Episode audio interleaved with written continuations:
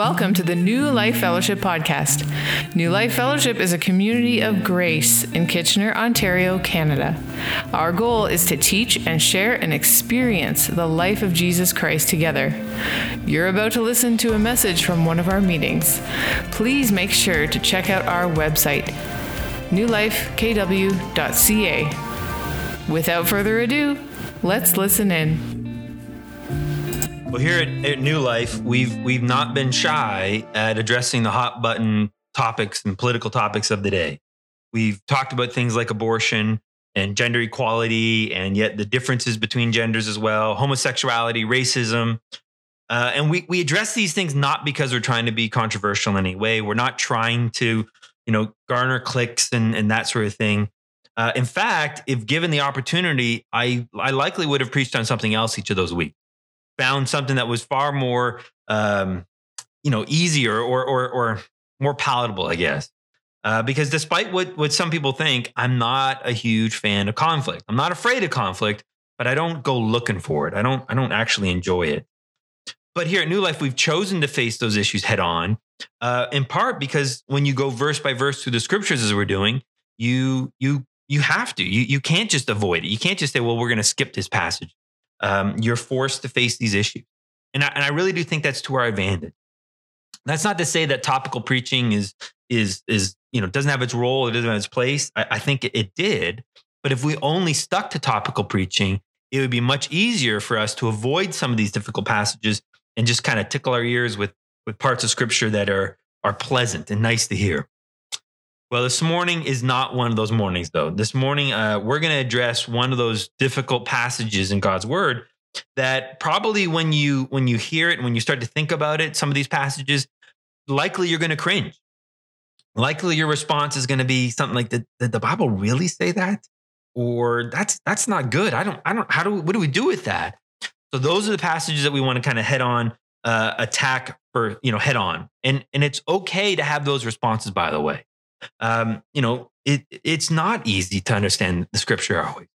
And and that's that's okay. Our our challenge is to kind of wrestle through them and try to understand them as best we can, particularly in this 21st, 21st century world. So let's read our passage this morning. It's in Ephesians chapter 6, verses 5 to 9. And um, and then we'll then we'll pray. Slaves, be obedient to your masters according to the flesh. Now you can see where we're going with this this morning, right? Uh, with fear and trembling, and in the sincerity of your heart, as to Christ, not by way of eye service as men pleasers, but as slaves of Christ, doing the will of God from the heart, with good will render service as to the Lord and not to men, knowing that whatever good thing each one does, this he will receive back from the Lord, whether slave or free. And masters do the same thing to them and give up threatening knowing that both their master and yours is in heaven and there's no partiality with him. I'm tempted to close in prayer at this point, but we're not. We're gonna we're gonna open in prayer though. So let's pray. Father, we um we're gonna we're gonna tackle a difficult topic. We're gonna address something that uh, is really hard for us to understand. That you would include certain passages, and we want to come at it though in a very honest way in a not in a trite way, not in a way trying to dismiss these passages, but really wrestle with them and understand what is it that you're trying to say to us? Why did you say it this way? And what is it that we can understand and apply in our lives today? And so, again, I am desperately in need for you to be our teacher, especially this morning, Father. That I pray that you would you would focus all of our minds, focus our our understanding, and and be the teacher through me and and to each of our hearts as we as we listen to this. In your name we pray. Amen. Well, I think the, the number one question we have to ask ourselves from what we just read is Did God just endorse slavery? That, that I think that's the big question. And, and I think it's an important question for us to ask and to answer because, quite frankly, the Bible has been used not only to justify slavery, but actually to command slavery goes even further in that way. There, for example, there are passages like in Genesis chapter 9. That's the passage where Noah gets drunk after the flood and he ends up naked and his son Ham gets all, you know, sees it and And I think he he did some things because I think there was more than just seeing it. Um, but the result of that was Canaan, Ham's son, was cursed to be a slave to his brothers. And so this passage has been used uh, as a justification of the enslavement of people from Africa. And and because they were seen as to be the descendants of Canaan. In fact, there even exists something called the slaves Bible. And, and the slaves Bible was the Bible that the masters the slave owner would give to the slaves, uh, being Christian, give them. But what they would do, I think interesting and important to note, is they would omit certain verses. They they would omit certain verses as a means to to uh, to use religion to justify their ill treatment and their poor treatment of people. And then you have atheists. Atheists have used these passages to uh, to justify why they dismiss or they criticize or defame the name of God, calling him immoral, for example.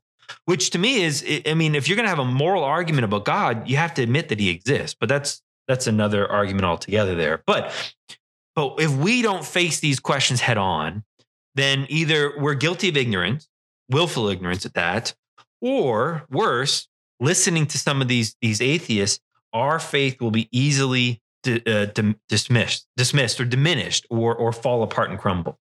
So we need to answer the question: Does a loving God command or endorse or even condone slavery? And if so, is He in fact truly loving them? Now, if you do a, a, simple YouTube search or Google search on that question or on that topic, you will come up with a plethora of teaching and articles and videos that are you know five minutes long you know read or or watch that that very quickly dismiss why that's not the case. However it's not that simple. And and i say that because you do a little bit more searching and again you will find atheists who will use the bible. They will use not just the passages that were used to refute that, that idea that god condones slavery but they'll use that passage in the next verse or a couple more verses to show that their arguments that the, believers were making don't hold water. And so it's it's not as simple as as people have made it out to be. So that being said, God doesn't condone the slavery. He doesn't endorse the slavery. That's that's not what we're saying here.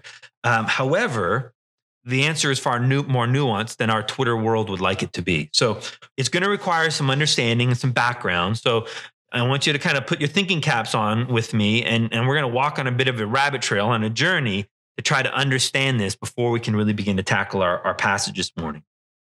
But today, when you and I, when we think of the term slavery, our minds typically go back to the, the large number of African Americans or Africans really that were, were kidnapped and then sold into slavery. And so they would be kidnapped by fellow Africans who were then sold not just to European slave traders, but also to, to Arab or Muslim slave traders. And, and they were leaving the continent on both sides. Um, and so, really, if you're an African, you didn't know who to trust, right? The, the, whether it be Arab, whether it be the Europeans, whether it be your fellow person, you didn't know who was going to to kidnap you and, and sell you into slavery. And and that form of slavery was very much race based.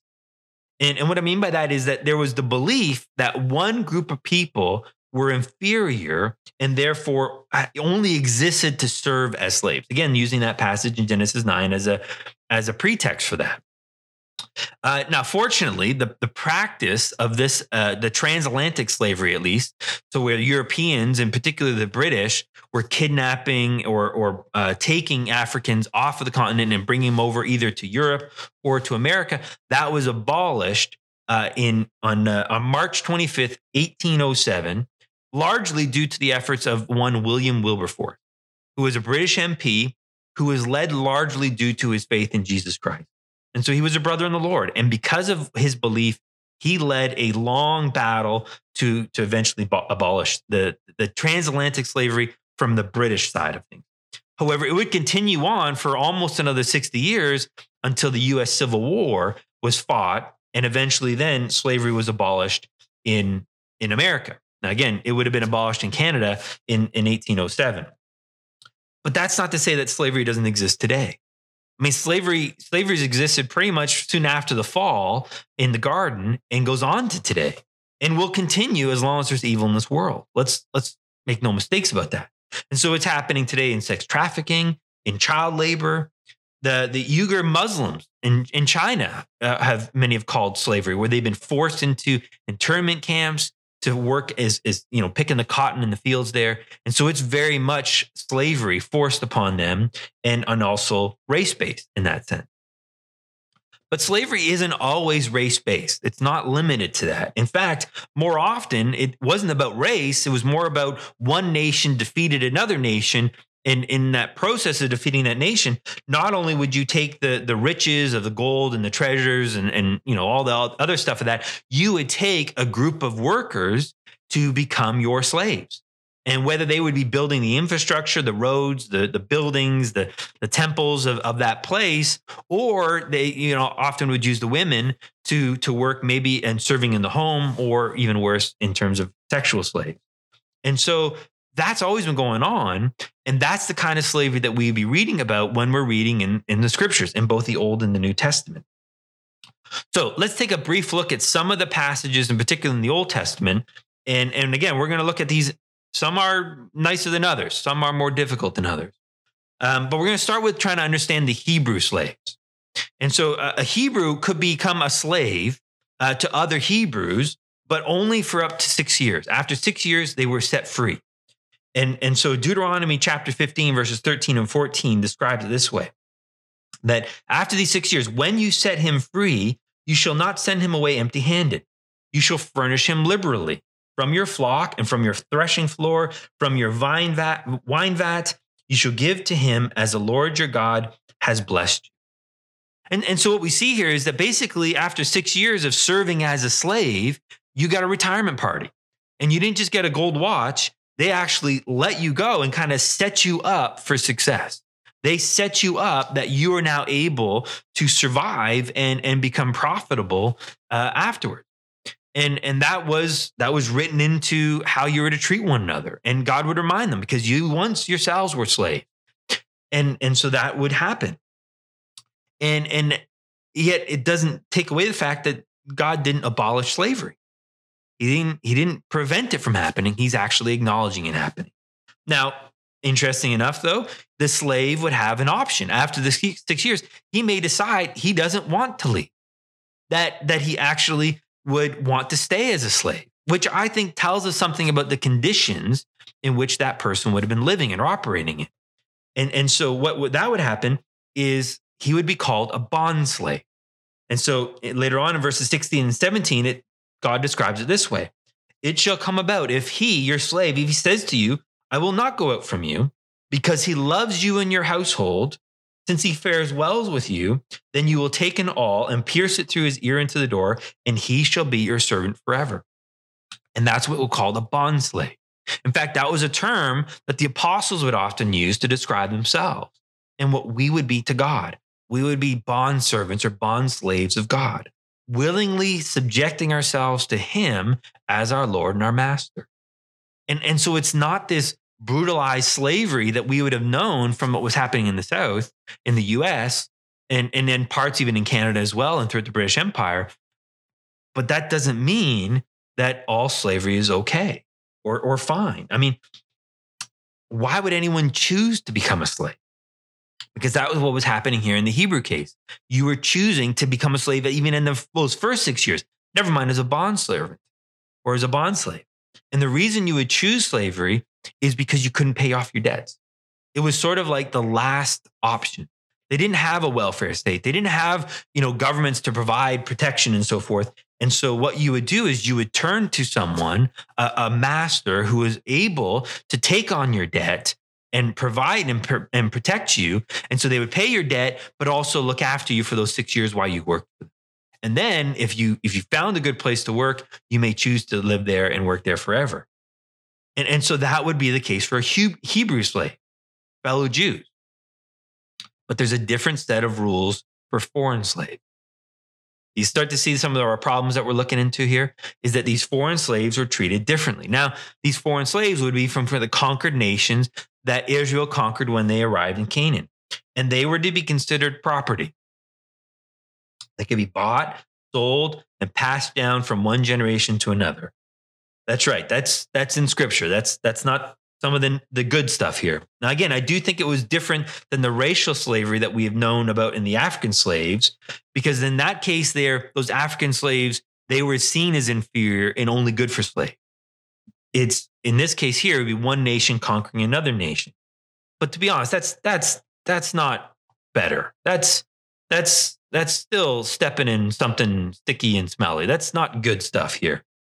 And and so the reality is God God didn't prevent it. Now, what he did do though, he did specifically outlaw the kidnapping of people and sold into slavery. So in Exodus 21 and verse 16, God says, He who kidnaps a man, whether he sells him or is found in his possession, shall surely be put to death. And so, this idea, this practice of kidnapping people for slave trade, God says that was abhorrent and he, he, he abolished that. However, in the conquering of nations, he didn't abolish that. Well, there are more problems we have with scripture and slavery. So let's face those ones head on. So, again, still in Exodus 21, beginning in verse 20, uh, Moses writes uh, from God If a man strikes his male or female slave with a rod and he dies at his hands, he shall be punished. So that's good. You kill your slave, you don't get off scot free. You kill your slave, you will be punished. You will have to, to pay for that. But verse 21, next verse, however, if he survives a day or two, no vengeance shall be taken, for he is your property. So apparently, you're still allowed to beat him, just don't kill him, is what God's saying. Don't go over top on the beat. Again, that's that's what scripture says. What do we do with that? Well, that was one of those verses that I think the atheists would use to kind of show that that this idea of slavery wasn't, you know, comfortable. It wasn't just this, eh, you know, they had this union and, and workplace laws to protect them. They were still being beaten. Now, God does go on to say, you know, in verse 26, that if a man strikes the eye of his male or female slave and destroys it, he shall let him go free on account of his eye. And later on, he talks about, you know, this is the eye for an eye and tooth for a tooth idea. And and so really, I think what we're saying what we're seeing here is that if you went over the top and maybe you didn't kill your slave, but if you maimed him in any way, you had to set him free. And so the beatings couldn't be over the top. But again, if we're honest, he didn't outlaw he didn't outlaw the beating. And so at this point, really, the best interpretation that we can come up with is that God didn't condemn slavery, but he didn't condemn the beating of slaves. That's the best we come up with. The worst is that he actually endorsed it. That's the worst interpretation we come up with. Again, either one is not very good. Well, how do we address it? Now, for some, what they've done is they say, well, that's that's Old Testament. And, and those Old Testament passages, they belong in the Old Testament. And so really that's a Jewish problem, not a Christian problem. And, and so we don't have to worry about it as Christians. We'll just, you know, pass that off to our rabbis and our Jewish friends and say, yeah, you guys were crazy. Christians were, were different, we're better.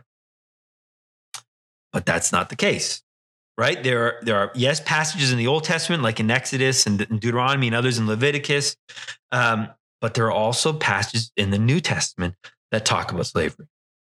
The one we read in Ephesians in chapter six was one of the key passages that was used to justify and, and to endorse slavery. But then there's there's other passages like in 1 Corinthians 7 that we'll look at.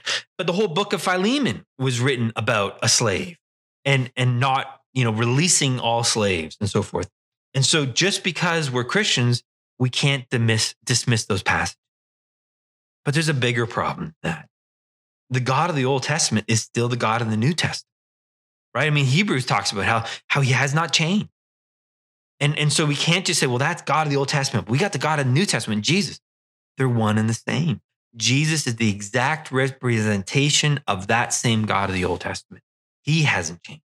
And so we have to understand and wrestle with these passages. We can't dismiss them, we can't ignore them. So, how do we do that? Well, to begin, let's let's do a little bit of reminder, or understanding of how we attack or how we approach the scripture right? Every time you come to a passage, there's always, I think, four things we need to do to make sure that we come away with the right interpretation or the right understanding and application of it. That's what the study of hermeneutics is called. And, and these four things that you do, number one is, is observation. And what you're doing here is you're you're taking a look at what do you notice in the passage? Who is the author? Who is he speaking to? What was happening to this group of time? What was their context? What was their world like? Um, is he giving a command, or is he just kind of giving information? Is he sharing, um, you know, facts of what's happening? Uh, what literary style is he doing? Is, is it a parable or is it a psalm? Is it poetic? Is it is it prophetic about something maybe that's going to happen in the future, or is it more instructional? Um, are there certain words that are being rep- repeated in the passage? There's, there's all kinds of things that you're trying to observe, and also even observing what's not said can be helpful. So that's the first thing. What do you observe when you're looking at a passage? The next step you want to do is begin to interpret the passage. But the key here is to interpret it not how do you interpret it for today, but how would the original readers interpret it? And that's what's so critical because you know what we're reading here is, is a is a passage that was written to someone else primarily. Whether that be the New Testament epistles or even the books in the Old Testament, they were written to another group. Now that doesn't mean it doesn't have something to say to us. It does have something to say to us, but you have to first understand what was the original intent to those original readers that then we could begin to understand what it's going to mean to us. And so you interpret it from that, their perspective. And then that interpretation needs to be correlated. That's the third thing. We correlate it with what other passages would say because all scripture has to agree. You can't interpret one passage to say one thing and another passage on the same topic saying something completely different. They have to be in agreement. And then finally, the fourth step is now the application. And the application is where we take that interpretation of that, you know, that original listener or reader, and what does that now mean for you and I here in the 21st century, some 2000 or more years later? So, what do we observe then in these passages? Specifically, that passage that we read in Ephesians 6. And number one, Paul doesn't condemn slavery. And, and that, not only that, he doesn't, he doesn't command that they're to be set free. And so if Paul isn't commanding it, neither is God. Which again, that's led us down this path to kind of address and try to understand well, what is God saying um, about all this slavery? But again, I think here what we need to do is to really interpret it, we have to look beyond our own understanding. We need to, you know, put ourselves in the, the shoes of that first century church, so to speak. So remember, there's there's no Wi-Fi in this world, right? There's there's no smart technology, there's no Google, there's no indoor plumbing. There's no air conditioning. Uh, they've, they've got no engines. You know, when, when they're measuring horsepower, they're literally counting horses, right? How many horses are attached to your cart? That's how they figured out the horsepower. They hadn't even seen uh, an epic Toronto Maple Leafs collapse in the playoffs, right? So they don't even know what kind of world we live in, right? So, so we kind of have to kind of step out of our own world and experience and imagine ourselves in their world. And to get there, we're going to kind of work backward from a from a larger socio-economic, socio-political uh, worldview. Right. So today in the West, we live largely in a democratic capitalistic society. And, and that came into existence you know during the renaissance so around the 15th 16th century kind of around that time and it's not a you know a moment where everything switches it was happening over time and and we could kind of point to some key moments one would be i think the magna carta when it was signed by by king john and, and the lords where now for the first time a king was under the law. And, and that also created a parliament, which was now going to lead the nation. Uh, and they had the more power than the king did at that point. Right. So those are key moments, but it was it was a transition that we were seeing over time. And to kind of oversimplify it and, and, and just kind of look at the theory of it, you know, again, oversimplifying it for our purposes this morning, I, I would say it this way that democratic capitalism is where each person is equal in theory, and will have the opportunity, in theory, to advance in life regardless of their starting point. And so basically, what it's noted for is the ability for people to move, the movement within society, both up and down.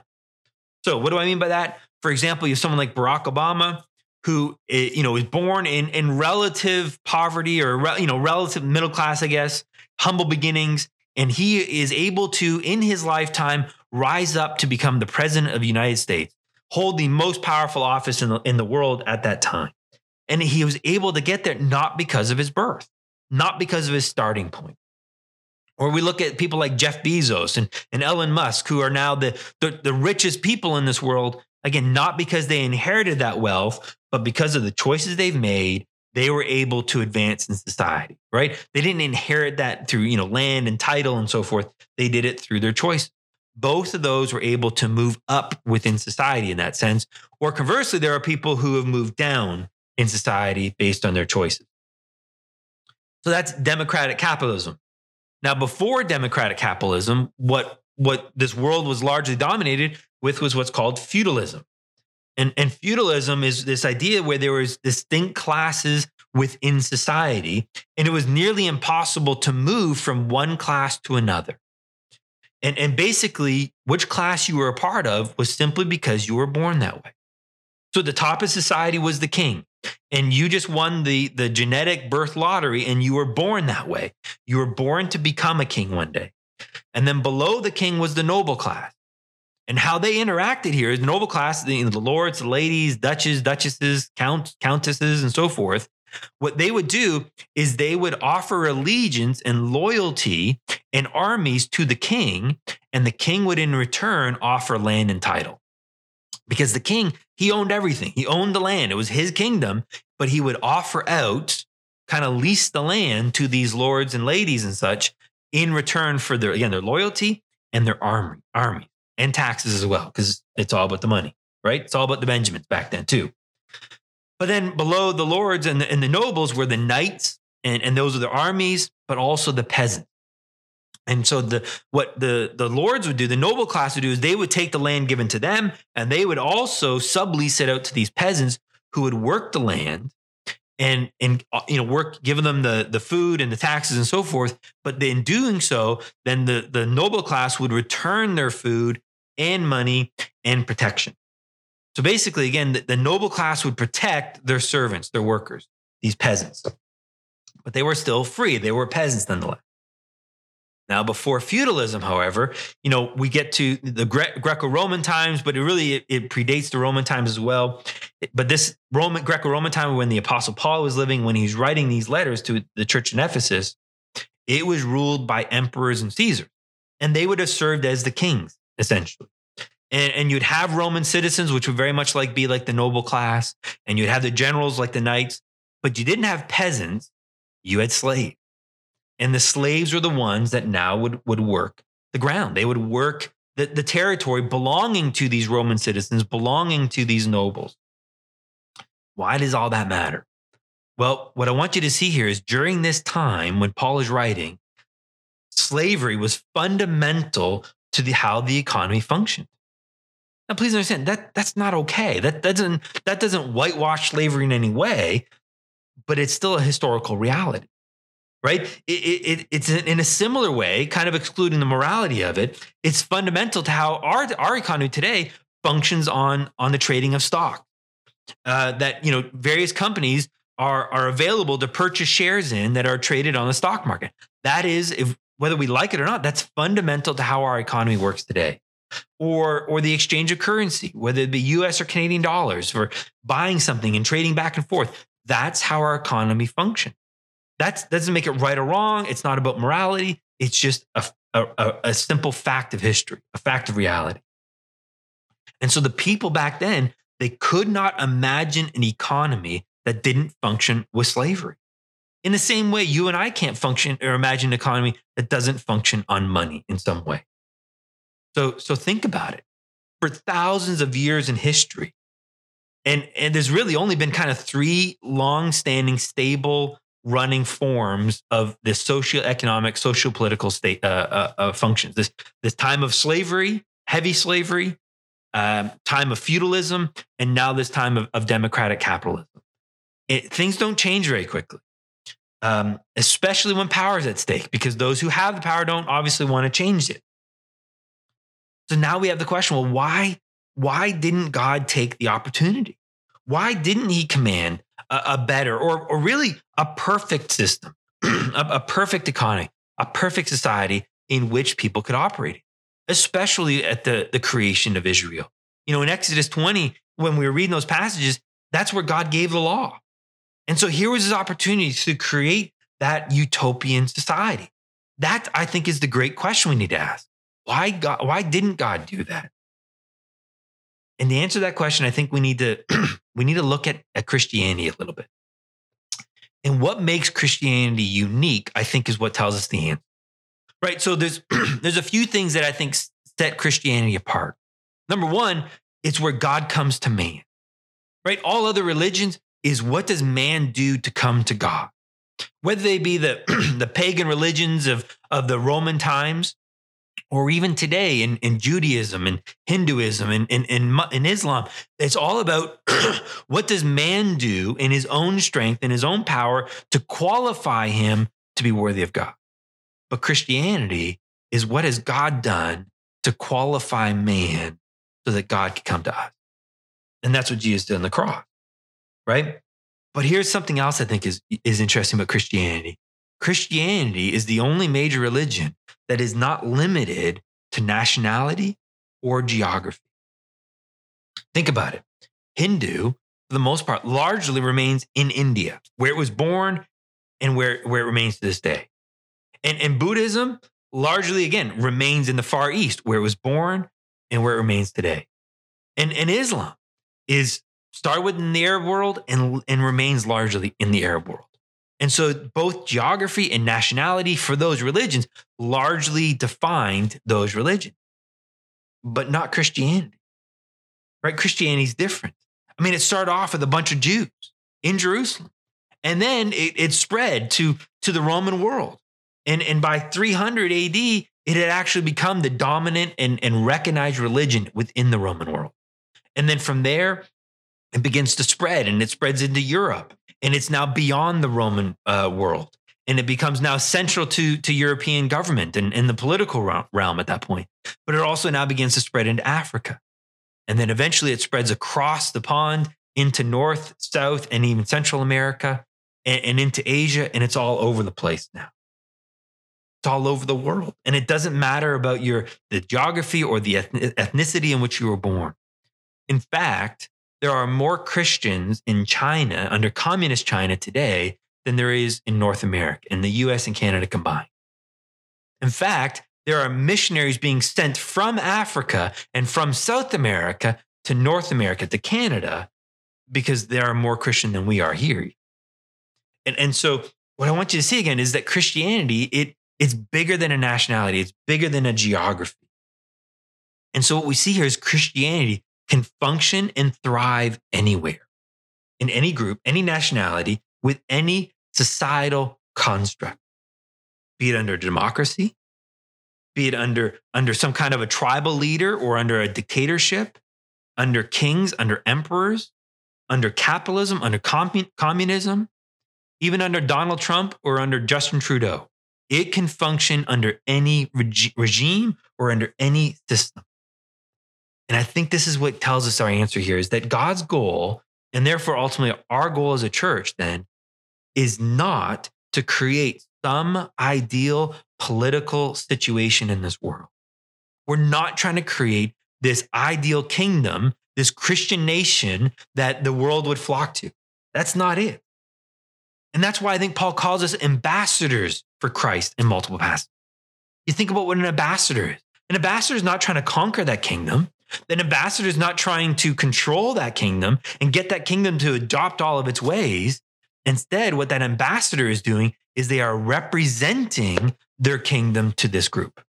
And that's what we're doing. We are representing the kingdom of God to this world, not trying to make this world into uh, follow our kingdom, follow our ways. That's not it. It's not the church's goal to impose the church's morality on the world.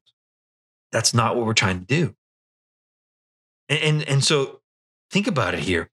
We're not trying to create a Christian Canada. Or for those who are in the US, you're not trying to create a Christian United States. That's not it. We're, we have a different goal, a different purpose. Now, before we look at it, what that tells me though is I have to, I can be less concerned about the direction that Canada is going. For example, if Canada were to become a communist nation, either either China maybe rises up to become the superpower and they take over the world and enforce their system of government on the on the rest of us and on us in particular here in Canada, or whether we voluntarily do that through our through our our, our democracy, where we choose this path of, of communism or at least a, a, a far more heavily socialistic uh, nation. the beauty of that, or the, the truth of that is that the church and Christianity would not just function, but would thrive in that environment. And, and I say that because take a look at the church in China. Under that communist regime, it is thriving. And, and I, I looked at the numbers of, of Christians within China, and I found a chart where it was, it was growing, but it was fairly flat until the very end of the 1980s, right around 1989. And then suddenly it took off, just skyrocketed. And so I thought, well, what happened in 1989? And I, and I used my brain and I remembered this little thing called the Tiananmen Square Massacre. And, and if you don't remember what that is, 1989, a group of students rose up to, to uh, oppose the heavy uh, handedness, the heavy rule of China, China's communist government. And they, they squashed it. They squashed the rebellion with their army and they were brutal. It was a massacre, 1989. And you would think finally now this communist, communist government, they've, they've stamped out any kind of, any kind of other thinking. And yet the church took off. It grew. And so that's our hope is that we don't need the, the circumstances of this world. We don't need the governments of this world to figure out the right politics in order for the church to carry out its ultimate goal and its mission. Does that mean now as Christians we ignore politics? That we we you know as Christians shouldn't run for public office or participate in social change? Absolutely not. Far from it. Right? Remember William William, uh, William Wilberforce I talked about in the in the beginning of the, the 19th centuries and 1800s? Well, 1807 is when they abolished slavery, but his his campaign for that began 20 years earlier. For 20 years, as an MP, as a member of parliament in, in Britain, he campaigned and eventually led to that, uh, that uh, uh, abolition. And again, but it was largely driven by his faith in Jesus.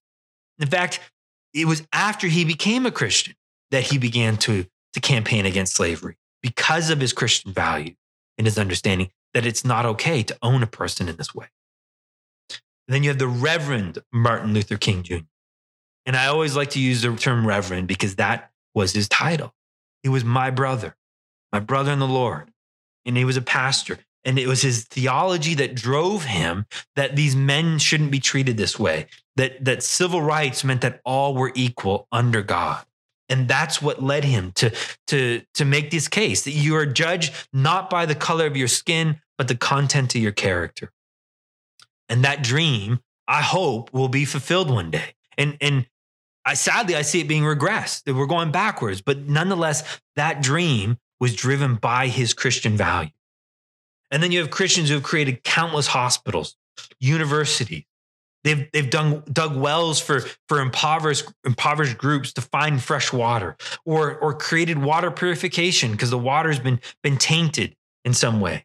They've taught farming in harsh environments. They've created homes and safe places for, for women and children who've been battered and abused or, or have been caught up in sex trafficking. All of that has been created because of their Christian values, because of who they are in Jesus. That, that sense of, of justice has led them to do that because of the new heart that God's given. And it's my hope that one day we will see the end of abortion, the killing of these, these innocent unborn babies. And so I think we, we, as Christians, we have a voice, we have a role to play. But we do it in a way that is, it doesn't require us to overthrow the environment, but to use the to, to operate within the system. See, think about the Apostle Paul. It, it wasn't his goal to overthrow the Roman government. In fact, he invoked his right as a Roman citizen at times, in the same way that, that Jesus wasn't trying to overthrow the Hebrew or Roman government. In fact, that's why, why he was such a disappointment to his people, because they were waiting for a Messiah to set them free politically. And that's not what he was trying to do. He was trying to, he came to establish his kingdom, the church, and he didn't need to overthrow the political kingdom. And so Paul's mission and our mission today as a church really has been the great commission of Matthew 28. Where if we kind of paraphrase it, I would say it this way that as you go about your life, make Jesus known to others through both action and, and word, inviting them also to become a disciple of Jesus. That's what we're doing today. And, and so it's not overthrowing a government. It's not creating some kind of a, of a, of a society, a utopian society. That's not what we're trying to do. We're, we're changing people individually. So, so let me put it this way the goal of Jesus and his church is not to change the culture, but to change the hearts and the minds of individual people so that they trust Jesus. And as you do that, as you change those individual people, inevitably that will influence and change the culture. But it's a byproduct, not the goal. So that's a giant rabbit trail, a necessary rabbit trail. But now we can return to our passage in Ephesians and try to understand with that that that Paul wasn't trying to overthrow the government. He wasn't trying to invoke or introduce a whole new way of thinking. Instead, what he was trying to do is how do we live and operate in this world? For him, in this Roman Greco, uh, uh, yeah, Greco-Roman world, and and then in the in you know the the middle middle uh, medieval times, how do you operate in a, feud, a feudalism system? For you and I here in the West, how do we operate in a democratic capitalistic society? But if you're in China right now, then this message is for how do you operate under a communist regime there? How do we function? So let's read the passage again. Beginning in verse 5 Slaves, be obedient to those who are your masters according to the flesh, with fear and trembling, in the sincerity of your heart, as to Christ, not by way of eye service, as men pleasers, but as slaves of Christ. Doing the will of God from the heart, with goodwill render service as to the Lord and not to men. Knowing that whatever good thing each one does, this he will receive back from the Lord, whether slave or free. And masters, do the same to them. And give up threatening, knowing that both their master and yours is in heaven, and there is no partiality with him. All right, let's let's first understand what it meant to these these initial readers, to these actual slaves. Basically, what Paul's saying to them is is work hard, show respect from the heart. Right? That's that idea with fear and trembling isn't to be terrified of them and scared of them, you know, hiding in the corner. It means to show them respect in the same way that we're to have fear and trembling towards God. It's it's this colloquialism, this phrase of honor and respect. And so show respect but not just on the outside, actually from your heart. Serve with integrity, right? This idea of, of not just eye service, right? Okay, the boss is watching, so master's watching, so make sure you're you're behaving well right now. Work hard, and then when he turns the corner, just kind of kick back a little bit. No, work hard, whether your master's watching or not watching. Doesn't matter. But notice he's not saying run away. He's saying work hard for your for your master. Now, does that mean that he was actually condoning and, and, and demanding slavery? Not at all. In fact, in First Corinthians, Paul's going to say that if you can be free, then take the opportunity to be free. You know, it's good to, to not be a slave. And, and therefore, it's why today it's good that we don't, we don't allow slavery. It's still happening, but not legally. It's not allowed and it's looked down upon and it's, it's condemned in every way because it's good not to be a slave. But here's the thing the key thing is they didn't need to be free to be free. You look at 1 Corinthians 1, uh, 7, verses 21 to 23. He says, Were you called while a slave? Meaning, did you come to know Jesus while you were a slave? Don't worry about it. Basically, remain a slave. It's okay. But if you're able to become free, do that. Like, by all means, if, if you have the opportunity to be free, run, go for it. Like, that's a wonderful thing. For he who is called in the Lord while a slave, he is the Lord's freed man. Likewise, he who is called while free, he is Christ's slave. Basically, what he's saying is that if, if you became a believer while you were, were a slave, you're free in Jesus. And you can continue serving as a slave, but you are free. But if you were already free, you're still Christ's slave. Basically, what he's trying to say is we're all equal. And finally, in verse 23, you were bought with a price. Do not become slaves of men. So again, he's not endorsing the slavery. He's not commanding slavery in any way. That would be one of those verses that would have been cut out in the, in the slave's Bible. But he's saying you don't need your freedom to be free. Your freedom is in Jesus, and he's provided for it. And so if you are a slave, treat your master well, treat him with respect, and work hard. Well, what about the master? all those same things, right? Because it's in the same way, all those same things, working hard and so forth. But on top of that, stop the abuse, stop the cruelty, treat your slaves fairly, act with integrity, always remembering that that you know as their master, you're serving them. And, and on top of that, you're equal. And you all serve one master together, and there's no partiality with God. Now, if you were a master reading that, that at that time, that would have been unheard of. That you have to serve your slaves, that you, you owe them to treat them well, that they are of equal value to you. That, that didn't compute back then. And yet that's the reality and the truth of what they were saying. So in Galatians 3, verses 27 and 28, Paul says this For all of you who were baptized into Christ, all of you who have named the name of Jesus and are saved, have clothed yourself with Christ. There is the, neither Jew nor Greek, there is neither slave nor free man, there is neither male nor female, for you are all one in Christ Jesus. he's not, he's not abolishing you know, again, the slavery or the, the differences between gender in any way, but he's acknowledging that there is equality that men are equal to women, women are equal to men. Jew are equal to Greek, uh, to Gentile, Gentile is equal to Jew. And slave is equal to, to master, and master is equal to slave. Equal value, equal worth. And that would have been crazy for them to hear that. That would have blown their minds. And and and they to see that they're equal and yet still have different roles. So how do we now apply that for you and I today?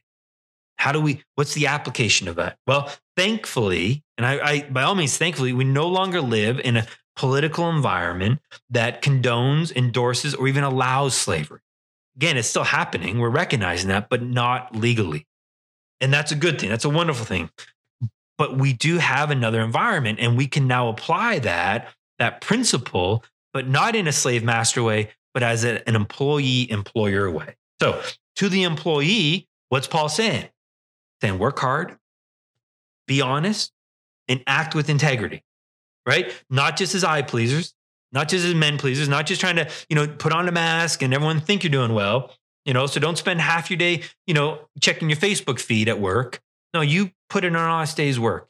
You you show that respect to your boss, even if they don't deserve it, even if they're not a good boss. It doesn't say respect them if they're good. It just says respect them. And so you respect your boss you treat them fairly. You treat them with that honor and dignity that, that they deserve because the fact that they are the employer. And keeping in mind, ultimately, you're not serving them, you're serving God. And, and he will offer to you that reward that comes with, with that integrity of, of serving well. And, and the reward he's offering is far greater than just a nice salary with benefit.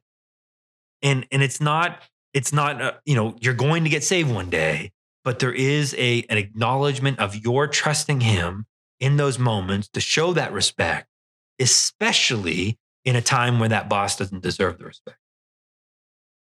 All right, what about the employer?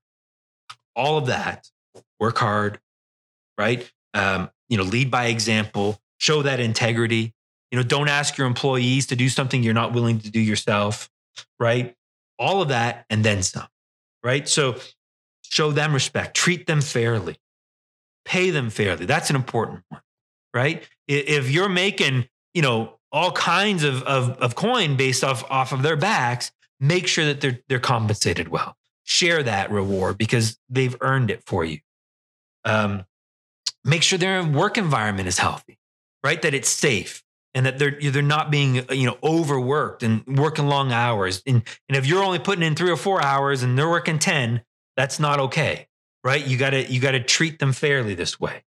Don't use your authority as a tool to bully your employees into your obedience, right? Instead, you earn their trust through respect and care and love. Show them that you care about them by caring about their hearts and where they're at. Remember the lesson of the bond slave, right? The bond slave who was free but chose to go back. He chose that slavery because of his love for that his boss and the household of his boss. Be that kind of a boss where they choose to stay there, not because they have to, not because it's convenient, but because they actually respect you and they love you and they, they want to offer themselves to you. You see, if employees know that you will go through a wall for them, they will offer the same in return. The good ones will. There are some who don't, but the good ones will. And those are the ones that are keepers. And, and they will go beyond just the, the paycheck now to make sure that everyone's successful, that you are successful as a boss, but your whole business is successful as well. And, and I and I see that in so many of the people who who are bosses in new life. And if not, we'll have conversations out of love because we love you so that you ultimately will be more successful in it. Again, as, an employer, you got to think bigger than the short term. Yes, you can whip, you know, proverbially whip your employees and, and get a quick return on profit, but you'll have a, such a high turnover, people will be out the door and your business will suffer in the long run. But if you treat people well and you pay them well and you work hard for them, in the long run, your business will be far more successful. And finally, most importantly, remember this you're not greater than them as an employer, you're equal to them. And you all serve the same master. We're all going to answer, we're all going to have to speak to God about how we treated those who were we were ultimately serving as their boss. And, and so we serve them well because they serve our master as well. Let's pray. Lord Jesus, some difficult topics and difficult passages and understanding, but I pray that, that we will find the hope here, that we don't need to battle and worry about the politics of this world, that whatever it is, wherever we go as a nation, your church will thrive, your church will function, and your goal will be carried out, that your name will be known, and that as we go about life, we can invite people to become your disciple. We can invite people to trust you and to know you and find freedom that this world cannot offer. Find freedom even in the midst of living in this, this godless world that we're in. So thank you, Jesus, that we can trust you for that. In your name we pray. Amen. Well, have a great day, everyone. And uh, if you've got questions or comments, I would love to hear them. Uh, you can you can yell at me. You can call me a heretic if you want. I, I I'm not afraid of that. Uh, you can do that. You know, sending me an email or a phone call, or if you want to do it, you know, in our Facebook community group publicly, I'm okay with that too. I, I would love to hear though what what did God say to you this morning, especially because uh, what I and I was talking to Joy about that this week. What I, I wish we could have had a conversation about this uh, because it, it's such a a nuanced topic. And like I said, it's not easily discussed in a five minute video, but I would love to hear from you. And, and so whether it's a comment from this video or, or send me a message, I'd love to hear from you. But um, have a great day and enjoy the sunshine. You've been listening to the New Life Fellowship podcast. Thanks for joining us. For more great content, please be sure to check out our website, newlifekw.ca, and sign up for our mailing list. Subscribers will receive our The Life in the Apartment ebook that is sure to encourage and bless. Don't forget to follow us on Facebook, Instagram, and subscribe to our YouTube channel to watch the latest services and additional video content. New Life Fellowship is a registered charity that is supported by the giving of partners and friends. All donations will be receipted. If you would like to donate, donate at newlifekw.ca. Your giving is highly valued and appreciated. You are loved. Take care.